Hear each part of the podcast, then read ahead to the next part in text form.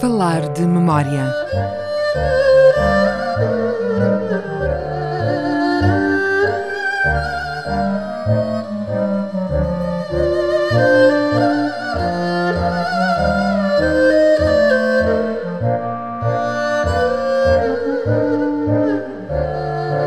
Viva, sejam bem-vindos a falar de memória, sempre com João Guedes. Meu nome é o Pinto. No seguimento do anterior programa, em que falámos sobre a nova lei da segurança nacional em Hong Kong, que abriu caminho a uma nova era no território que era conhecido como um bastião de liberdades, mas ainda assim sem uma democracia plena, uma vez que o líder do governo é escolhido por um colégio eleitoral com cerca de 1.200 pessoas.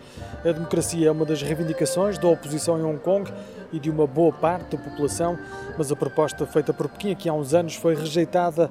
Havia uma limitação de três candidatos que tinham de ser vetados pelo Governo Central. Hong Kong tem vivido uma luta contínua, o sufrágio universal é uma promessa da lei básica e está na origem das lutas que agora se agudizaram ao ponto de Pequim ter imposto uma lei de segurança nacional que pune severamente atos de subversão contra o poder do Estado. Os críticos da medida dizem que o objetivo é acabar com a liberdade de expressão e com a oposição. É um cenário muito diferente do que se vive aqui em Macau, onde a lei básica não fala de sufrágio universal, ao contrário da de Hong Kong, não promete, mas também não proíbe, pelo menos de forma expressa. E apesar destas diferenças, Macau até teve reformas democráticas mais cedo do que Hong Kong, João. Exatamente, muito mais cedo do que Hong Kong. E face a uma pressão, eu diria, brutal, diplomática da Inglaterra, de Londres, do governo de Londres, através do, lembro meu, do ministro dos Negócios Estrangeiros, Geoffrey Howe, para que não fossem concedidas liberdades democráticas em Macau. Portanto, a nossa diplomacia portou-se muitíssimo bem. Mas qual é que era o argumentário? Ora bom, o argumentário é que as coisas eram assim, eram para ficar assim, eh, e a China não queria que houvesse uma democratização do sistema em Hong Kong e em Macau. Diziam os ingleses. Ora bom, mas pelos vistos não era assim. Pelos vistos eram os ingleses que não estavam interessados em aliviar o controle de Hong Kong. Aqueles corredores do Foreign Office têm uma burocracia imensa, aqueles são oceanos de burocracia. E, portanto, a política inglesa ia nesse sentido e era nesse sentido que estava. E, portanto, eles tinham instituído uma representação que não era corporativa, mas era quase, era uma representação por etnias, onde até os portugueses tinham... Em Hong Kong. Em Hong Kong, exatamente. Cargos proeminentes. Cargos proeminentes. Mas não eram eleitos. Era, portanto... De nomeação, eles, confiança. Exatamente. Eles encontravam, ora, quem é o representante da comunidade portuguesa? E o pessoal do Clube Lusitano reunia-se, mais do, do, do, Clube de Recreio em Kowloon, reuniam-se e diziam, ah, o senhor fulano tal. Normalmente recaía Arnaldo Salles, que foi durante muitos anos a grande figura de Presidente da Câmara, etc, etc.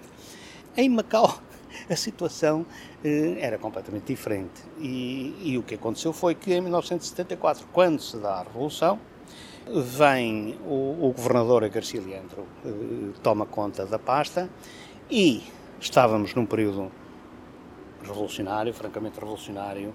De descolonização. De descolonização, de democratização, não só nas colónias, mas em Portugal. Portanto, em todo, em todo o, o sítio, havia a palavra muito trabalho de ordem, a fazer. havia muito trabalho a fazer. E de maneira que eh, a democratização em Macau faz em duas fases.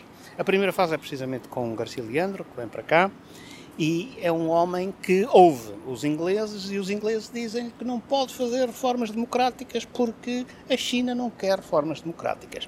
Bom, Garcia Leandro não se atemorizou com essas vozes do Foreign Office e avançou mesmo com as reformas democráticas. Falou com os chineses, que representavam os chineses, que era o Partido Comunista Chinês, com o secretário-geral da companhia Namkong, ou Shenpeng, e estava à espera que os chineses disseram não, senhor, o senhor não democratiza nada. Mas não, pelo contrário. o que o Partido Comunista Chinês lhe disse foi uma coisa muito simples.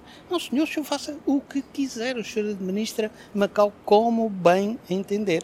E pode fazer a democratização que entender a única coisa. Pode fazer uma Assembleia Legislativa, que foi a primeira coisa que, que Garcia Leandro queria fazer, mas não pode ser um chinês como presidente da Assembleia.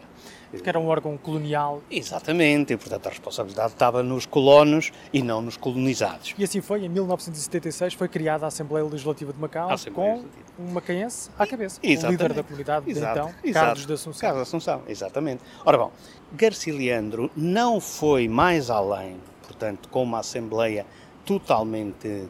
Porque havia outra pressão. Que havia pressão apenas cinco deputados, deputados, eleitos eh, Exato, diretamente. É, diretamente. Mas havia uma outra pressão que não permitia isso, que era a comunidade portuguesa local.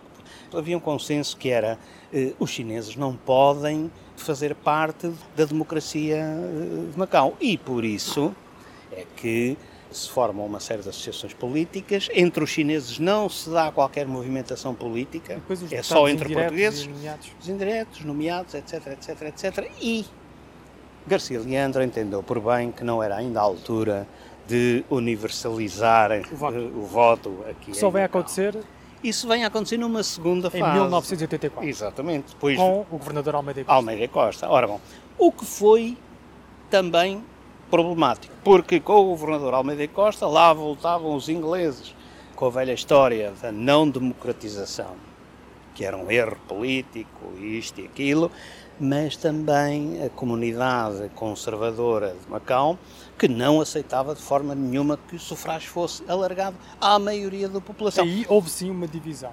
Na altura exato, uh, votavam exato. apenas os portugueses, era o universo de funcionários públicos, praticamente umas 4 mil pessoas. Exatamente. Isso para hoje, quase meio século depois, diria eu, uh, soa-nos uh, é muito estranho. Mas a verdade era essa. Na altura.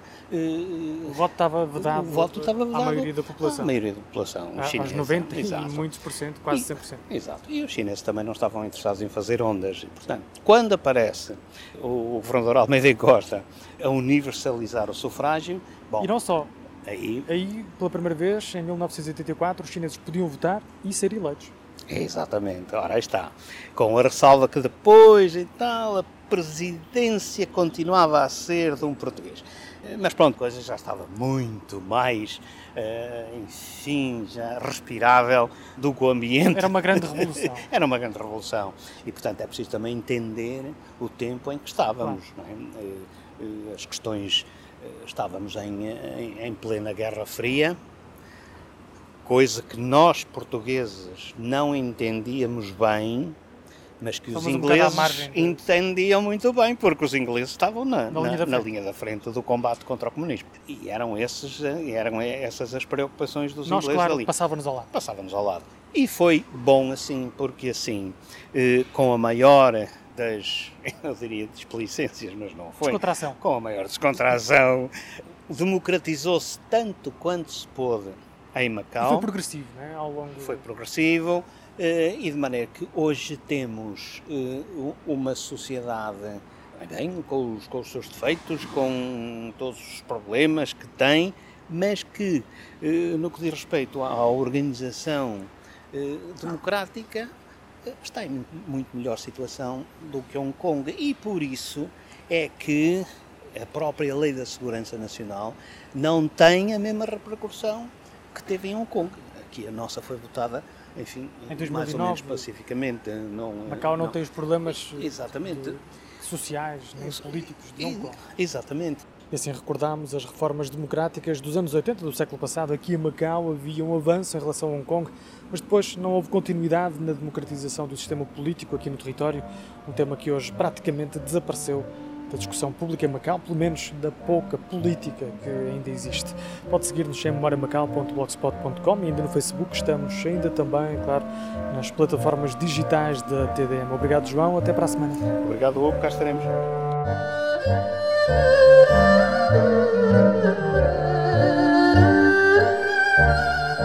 Thank you.